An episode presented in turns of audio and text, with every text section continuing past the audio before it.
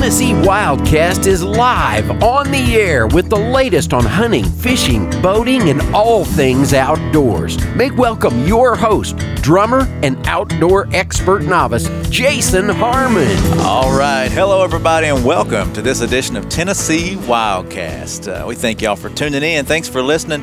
Uh, and as you can see, we are on a location again here at Union University.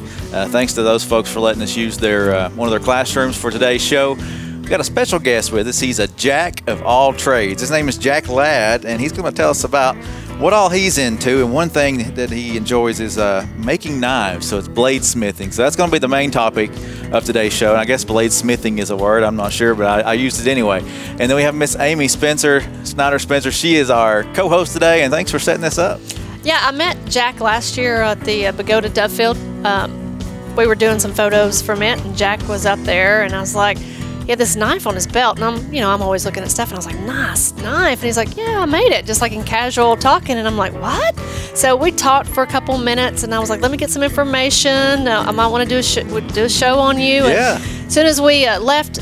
The uh, area manager, Jason Maxidon, started filling me in, and he's like, "Oh my gosh, this kid's like into everything, and he can do everything, and you've really got to talk to him." So, So I'm excited to have him. Yep. So I be a good actually went out and did a little visit at his house and watched him make a knife. He started on a knife, and uh, Lord, did I find out all kinds of neat stuff about him. Yeah. Um, you really are a jack of all trades. Uh, you got all these hobbies here that we're looking at. You've done triathletes. You've uh, and you won one at what seven? You won your first 10k at age eight, and then you let's see, you were coin collecting and selling coins, and then you get into rock collecting. Oh wait, somewhere in there you built a wooden bow out of Osage orange, and then you're rock collecting, and then that got into flint knapping, and I had to ask what was flint knapping, and that is Uh, the making of Indian arrowheads. making of his own, yeah arrowheads, and then Awesome. you leatherworks, and then now you're into bladesmith. Yes, ma'am. So what? Yeah. Yeah, tell us a little bit about some of those others out there. I want to I want to hear about some of this. Uh, oh my goodness, I've done everything. It seems like I cannot stick to one thing. can't So, sit uh, still. Can't still no no. When you're young, you know your dad's your hero. So dad's a big triathlete, so I had to keep going and carrying that through. And then for some reason, when you grow up, for some reason, dad's not your hero anymore, and you want to have nothing to do with what he does. So I stopped that and then got into coin collecting, which is weird because at my school, I just I went to a little private school. So I started buying foreign coins in bulk and then just selling them to people to make a little bit of profit. hey, um, entrepreneur right there. From there, I went into rock collecting, which was because my grandfather is into that, and then that kind of transitioned into being more interested in the um, primitive, like Indian stuff. Sure. So I started out with that flint knapping, which really, that was the first thing I got really deep into, like a hobby. And I started going to the North Georgia Knap In every year, which is a knap in is where a bunch of people get together and just kind of have a fun time doing it together. And then it seems like a lot of the people who are into this flint knapping also like knife making. Hmm. I met a man named James Gibson who I did not know is actually an amazing knife maker and really prominent in the field. And he kind of led me to a guy in my town that I had no clue about that I'd started working with, and he got me farther into knife making.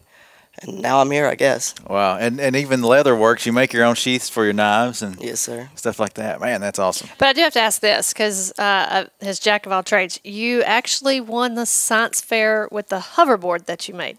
Oh yes, in I think seventh grade we had a science fair, and I decided that I was just gonna go all out. Nobody else even really tried that hard, so I don't know why I decided to go so hard. And then I got a buddy. I was like, "Hey, we're gonna make a hoverboard." So I'd have been like, "What? we spent like No volcano?" quite a few hours A building the gun. I built a hoverboard, gun. and then we had to make a big video sequence of us using it, and that led to. I mean, of course, we won, but Awesome. So uh, tell us a little bit about that. Did it, and I guess it worked. And it, Oh, it worked. We did. We went to a local church, and went across a whole basketball court, just floating around back and forth. wow. That's and I did cool. ask him, "What do you want to do when you grow up?" And I got the, of course, the kid answer. I don't know. I don't know. No clue. You gonna go to college? I don't know. Probably not. I don't know. It's a set of skills. He, he doesn't need college. He's he's No. doing great. This is awesome. So um, let's start out with bladesmith. Tell us about What that. is it? Yeah, what is, it? Yeah. bladesmithing? Um, so bladesmithing is bl- smithing is more of the form of forging your own knives. So bladesmithing is the part mainly where you're getting it hot and forming it, and then I guess you can carry that out into the grinding and then finishing handle work and stuff like that. Okay. All right. So there's a lot of process. There's a lot of steps. Um, let's jump into the steps real quick and how to do that, and then we will come back to, to your mentor. You kind of mentioned some of that, but how do you start making a knife? Okay, so there's two main types of knives that I'll make, and I'll show these two. Um, this one was a forged knife, and this one is stock removal. So, stock removal, there's two main things. Stock removal, you start with a bar of steel and cut out your shape, and it never really hits the forge until the hardening process. As with this one, started out as a piece of metal and was hot forged and taken and manipulated to that shape, where this one was cut and ground to the shape. So that's the two main types, and that really that's the main start you get. Either you start with a blank that's cut to the shape of the knife, or you start with a bar that you have to forge into the shape of the knife. Okay. Um, and then from there, after forging and cutting and all that, you would go into grinding, which this is the one of the main parts of the knife is the bevel. So that's the part where it goes from the, the thickness at the spine and it has to taper down to a sharp cutting edge. So your bevel is where you're going to spend most of your time grinding because it has to be really precise and even and go to a really narrow, thin point. Are- Af- do you eyeball all that, or is there some kind of Um, tool that helps you? A lot of times you can take a caliper and run along the edge Okay. that gets you to the about the right p- part, Mm-hmm. but really most of it is eyeballing and kind of just learning to feel with your hands, Yeah. like sloping down, feeling how it. I'm not allowed to play with sharp objects, so. Yeah. We won't. We don't want to cut cut anybody's hand here on the But, show, but he did have a pretty cool tool yesterday that you were showing me. That is that the caliper you were talking about, or Um, that is a it's a fi- it's called a filing jig, and it clamps on and it it's tungsten, so your none of your tools will cut it. So it's tungsten right here, and I didn't have it at either the time that I made these. Well, I think I did have it for this part on this one, but you can clamp it on and then use your files or your grinder to make a straight line on that matches on both sides. So it would clamp onto this like here, clamp like that, and it's perfectly flat on this side. So I could file, and that keeps me from keeping having no gaps right through this area right here. Hmm. Um, and then after this process of getting it all shaped up and grinded out, you'd go into hardening, which is the make or break moment of a knife. So a lot of times you'll get I've to the learned that on Forged in Fire. yeah. a lot of times you'll get to the um, the point where you have a beautiful knife and then hardening just completely ruins it, cracks in half, or all kinds of bad stuff can go can happen. So, so is hardening? Uh, is that heat as well? Is that how they harden? You are you Um, baking it, or what's the process of that? So with hardening, it has a few steps. The main part is that you'll have to do a thermocycling, which is taking you up to what is called critical temp, which is around the 1400s. And at critical temperature, the metal will no longer stick to a magnet. So that's the main way to tell that you've gotten to this critical temperature.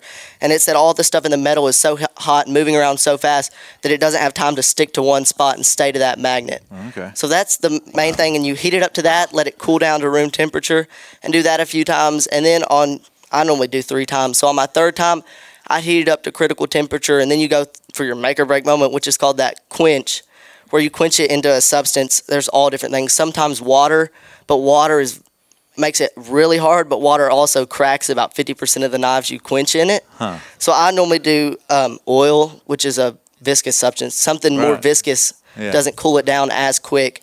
So there, it's really fastly um, cooling it down, Mm-hmm. which is going to harden your edge, really stiff everything up. But at that point, the knife is so hard r- right out of the quench that say you dropped it on the concrete, it would just shatter like glass. Wow. So after that, you go into tempering. so tempering is taking it into an oven. Normally, I'll sand it back down, and you'll put it in a, an oven at about 425 ish. It depends on the steel, really. So that uh, uh, biscuits are good at 425 too. Hey, mom, does he do this in your oven in the house? oh yeah. Okay, all right. She does not like it. It's, It makes the whole house smell like French fries because that oil's still on well, it. I mean, saying, Um, could be worse. Yeah. So after that, we take it to what's like a golden brown color, and that softens it, but it doesn't soften it to the point where it's not hard anymore. But it makes it where it won't just break on impact; it'll flex and bend.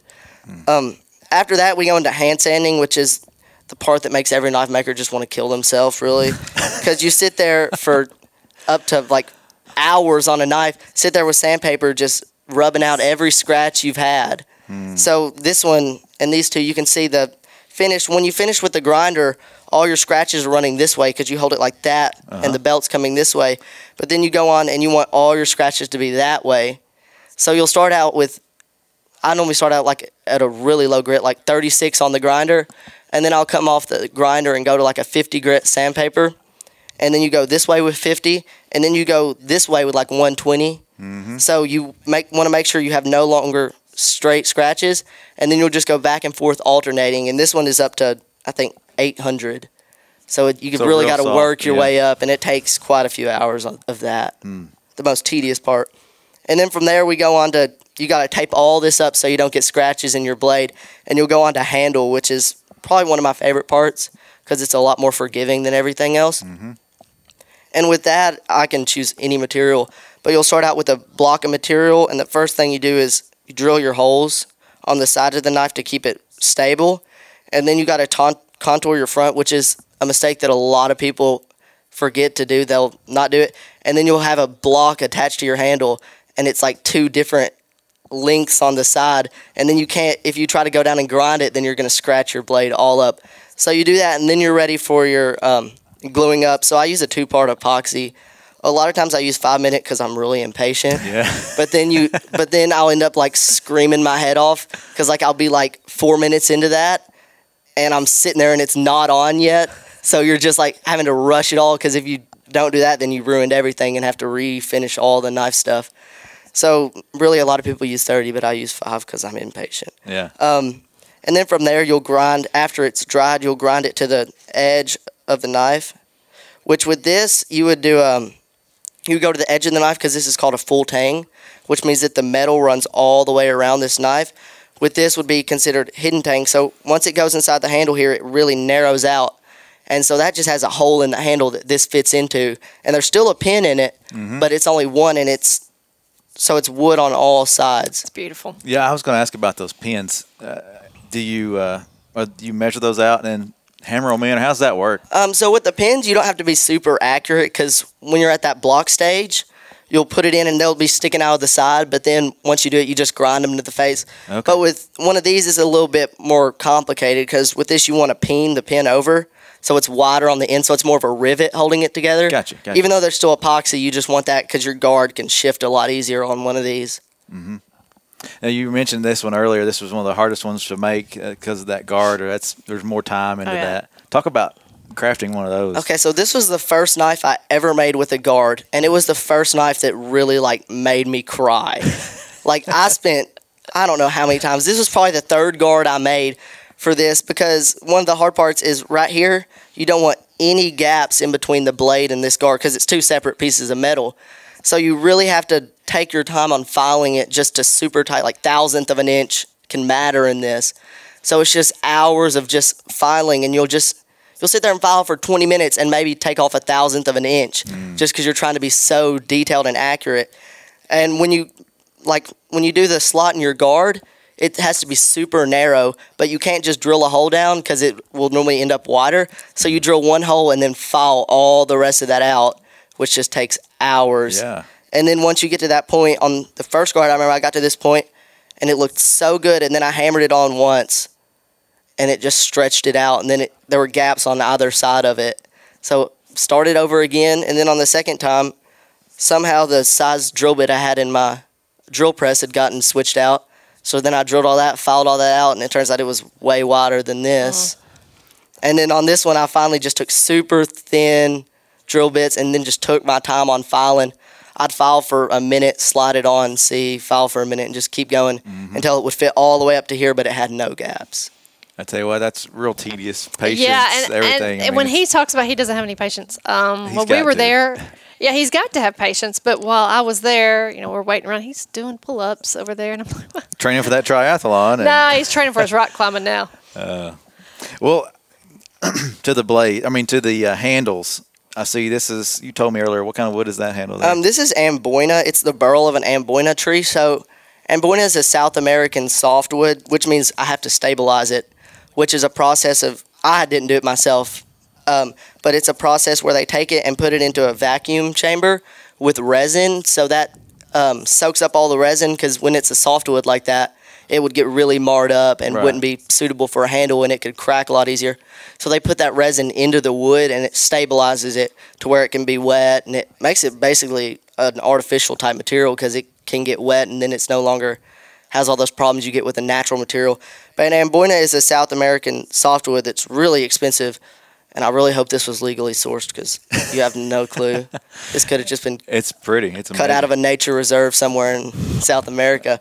But from that point, we go and we'll take it. This started off as a block, and I would um, do the rough shaping, put that in, and then just go and take all my time sanding to get the right tolerances and match it up with this. Do you have to to figure out like where it fits nicely in your hand and and determine the the dips and the A lot of times I'll start out a handle really large for the size and then just slowly feel I mean my hand is different than everybody else's. right. I have big hands, but go and just feel till I think like you'll go and you'll feel one spot that's like kind of digging in, so you'll just take that out and go it from Mm-hmm. there. He had one he was working on yesterday, and, and I grabbed it, and I was like, man, I love it. It fits so good. So anyway, I was, you know, I'm trying to work on that one. So if we can, Yeah, one of those she was looking at a blacksmith knife, which is a lot different from these in the fact that the whole thing is a metal construction.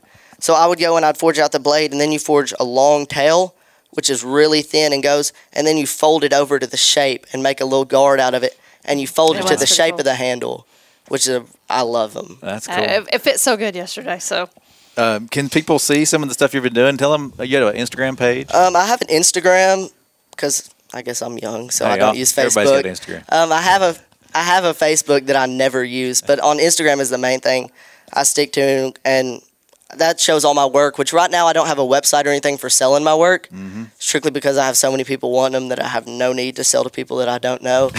but so, at some point I'll get, I'll start selling. Yeah. Um, make a website that would be attached to that. But it's as uh, well. J Ladd Ironworks is uh, his Facebook.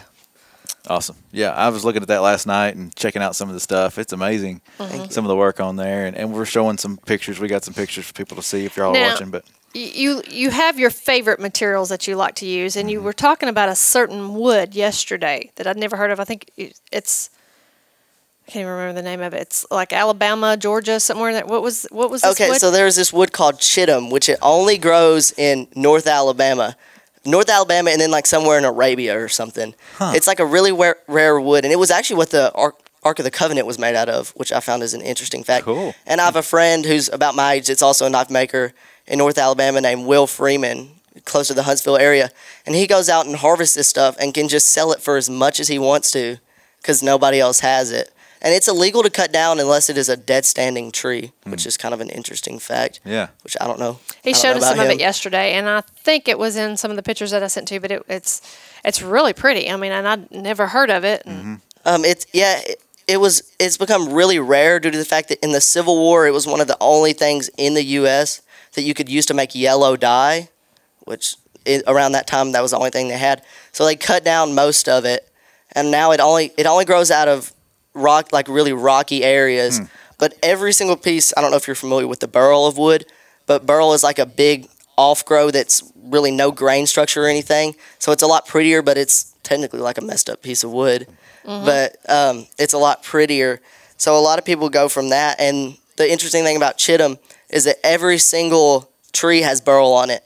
It grows out and it's one big burl with this a little tree growing out of the top of it. Hmm. is it kind of like a knot? And they say that. Yeah, it looks Yeah, like a yeah, big it's exactly what knot. it looks like. Okay. I saw somewhere one of the shows I've watched, like in Texas, they were going out and harvesting for certain wood, but for so, that was a different type of one. But I've Right. seen them where they're specifically looking for that, and they'll pay high dollar for those types of woods because they can hmm. do specialty things with them. So Yeah. And then I, I noticed one uh, type of handle you were using, like a paracord or something like that. Yeah, I've done quite a bit of that. For a lot of times, if you want somebody to not have to pay as much for a knife, you can do a leather wrap or just a paracord wrap, which is a lot simpler, but it still makes a comfortable handle that'll get the job done. But what's your favorite to use? Like your if you if you were going to do one for you again, what would you do? If I could use one material for the rest of my life, handle wise, it'd be this, which is canvas micarta. So they take a canvas cloth material and press it down and put. Um, this one was done with fiberglass resin, but it's all kinds of different resins and epoxies that they put, and then soaks up into that material and makes it into more of a hard thing. But the thing is that it's waterproof and just really, it can take a really high temperature. So it's just a really durable material, but you still get that natural look with it. It, It looks, looks like, like- a, Yeah. looks like something Looks natural, like wood. Yeah. which I And you just said it's love it. canvas. Canvas.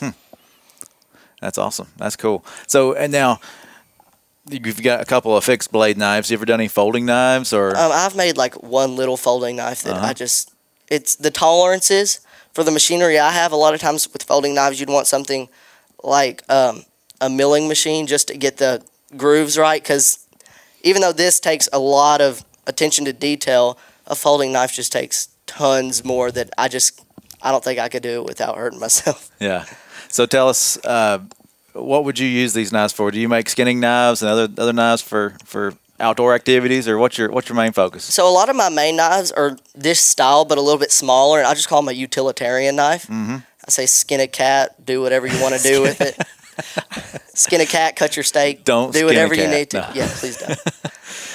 Got to have a sense of humor, and that was knife, one yeah. thing with him yesterday. He does have a good sense of humor, uh, and you know that's always good. So yeah, that was humor, people. Yeah. I, I thought I saw one with a gut hook on it. It actually, I've made a few with gut hooks. yeah, Yeah, he says um, one of the things I was reading up on is that you sell a lot of them to outdoorsmen, uh, hunters, and Yeah, and our area is really known. West Tennessee is really just known for hunting. So a lot of people Mm-hmm.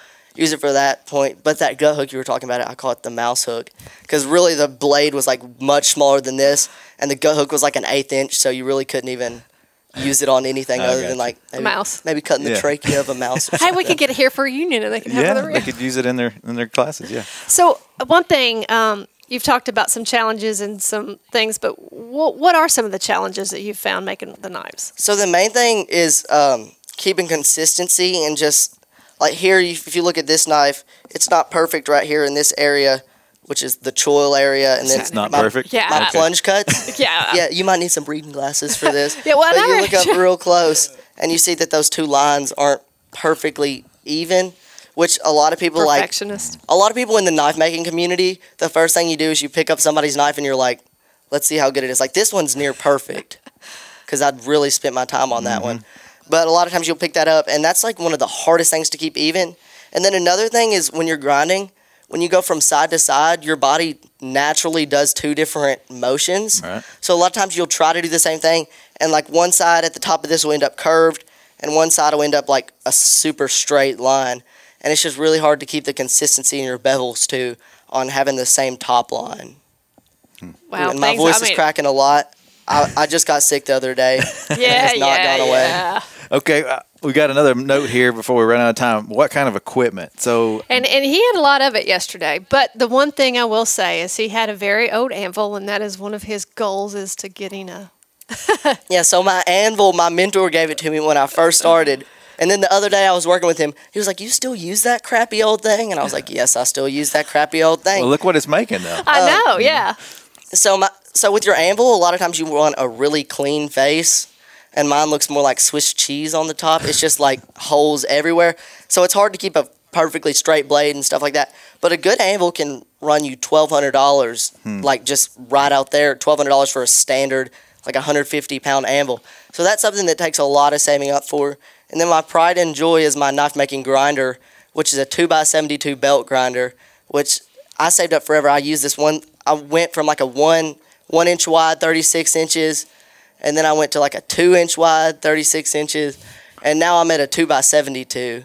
So and it's variable speed and all that nice stuff. But that was I think the most expensive thing I've bought. It was around three thousand dollars for that one piece of equipment. But that's like the And it has its own room. Yeah, it has its own room. Yeah. But that like only that works in that room. But it's like kind of the staple, like the main tool you need. you Yeah, need an definitely. anvil, hammer, forge, and then after that, all you need is a grinder. So uh, tell us about the forge. Uh, you said you uh, got that from a local guy up in East Tennessee. Is that Okay, right? so my forge came from a guy in East Tennessee. I never met him. I was somewhere when they went up to meet him. Oh, cool. I need to go work with him sometime. He's invited me to. But it's a very small forge that I just I just love It it because like a lot of times people have a big. big bulky forge with this thing, and then that just eats through some propane. So mine has a hole Sure. that's just wide enough to fit your knife in, so it doesn't run through nearly And we have some pictures of it too, I Yeah. know. It doesn't run through nearly as much propane because you just fit your knife in. And it's very small, and all it is, it's called a single brick forge because they take fire bricks, which is what's used to make it, mm-hmm. and it's a about the size of a cinder block, like cut mm-hmm. down the middle, Gotcha. about that Yeah. size. Um, and it just has that one little hole, but it's super fire retardant. And then you just have a blower that goes in the side that, as your propane goes down this tube, it has knots in it that makes it take in oxygen at the same time. So it mixes it before it gets to the forge, hmm. and that's where it heats up. Gets it really, really hot. What te- what temperatures are you running in there? Um, I don't know. We cranked it up yesterday to so try to get yesterday, some certain yesterday photos. to try to get this one good picture of me hitting something And and, sparks it. flying everywhere. I we got got it after I think the second try. yeah. Um, I was probably running it at about 2,000 ish degrees. and mom was saying, "Turn it down. Yeah. don't burn up the building." So think about safety. You got to wear all the gear and and, And things he is. like that. I found this out. You're OSHA. Yeah, I have an OSHA 10 course. Yeah. So Which impressive. I mean, I was don't- like surprised because I you know. And yesterday he was wearing all of it. He had his a mask on, and he yes, and he had his glasses on, and he was very cautious on what he was doing. And at some point in time, I'm sure you've. well, he was when I was there. Now I don't know what he maybe does. just for her. So if you accidentally touched the hot part and just, Oh my goodness, you know, scars everywhere from just this thing. The problem is that it's so hot that you don't have time to react to what it does. So Exactly, right yeah. here, I have a scar right here. It was just from I was holding something up, drop it, and just as it glances by, it Mm. does that. So it's a really dangerous hobby, really. Yeah, yeah. So tell us about being on TV. Uh, you said you had a Facebook page. You're not on there much, but uh, tell us about some of that stuff. he stuff. was on a Facebook page, I think, for school or something. I was reading I'm it, not sure. where you'd been in something. yeah, I saw a picture. You were getting interviewed by a, a TV station there locally. I Okay, so the last he local looks so young. the last local TV station, I think it was it was probably two years ago, and it was just a nightmare rewatching that thing because I was just like the he was like, so what's your favorite part? And I just go, I like it when the metal gets hot. and then that's like all I said for the whole interview was like, it's really." but he looked like he was so. I mean, he looked like really he was hot. five, you know. And I'm looking at the pictures yeah, I've gotten of a that little bit video. more mature since then. All right. Well, we're going to run out of time. We got about two minutes left, and uh, so um, just appreciate you being with us today, and and uh, and uh, I want to say, it's impressive fun. I mean, it's nice to hear kids that are out there doing something besides playing with video games and watching TV and playing on their phones all the time. You're actually doing stuff, and it was, it was a nice welcome. And I actually took my son up there yesterday, and I was hoping maybe he would might like say, "Hey, look, you know, this is what. Let's do stuff like this." So, yes, all right. Well, thank you for being with us. Uh, Thank you. Jack. It's been fun, and uh, maybe I'll get to come see your shop sometime. Maybe. That'd be fun. Come down anytime. Yeah, yeah. So, hey, keep watching, keep tuning in. This is uh, Tennessee Wildcast. We appreciate you doing that. Uh, check out our social media. We're out there everywhere, and we appreciate y'all tuning in, and we'll see you next time. Thanks for tuning in. Stay connected with TWRA by visiting our website at tnwildlife.org and follow us on Facebook, Twitter, and Instagram. Hey, it's all about Tennessee wildlife. It's what we do. Tennessee Wildcast will be on the air again next week. We'll see you then.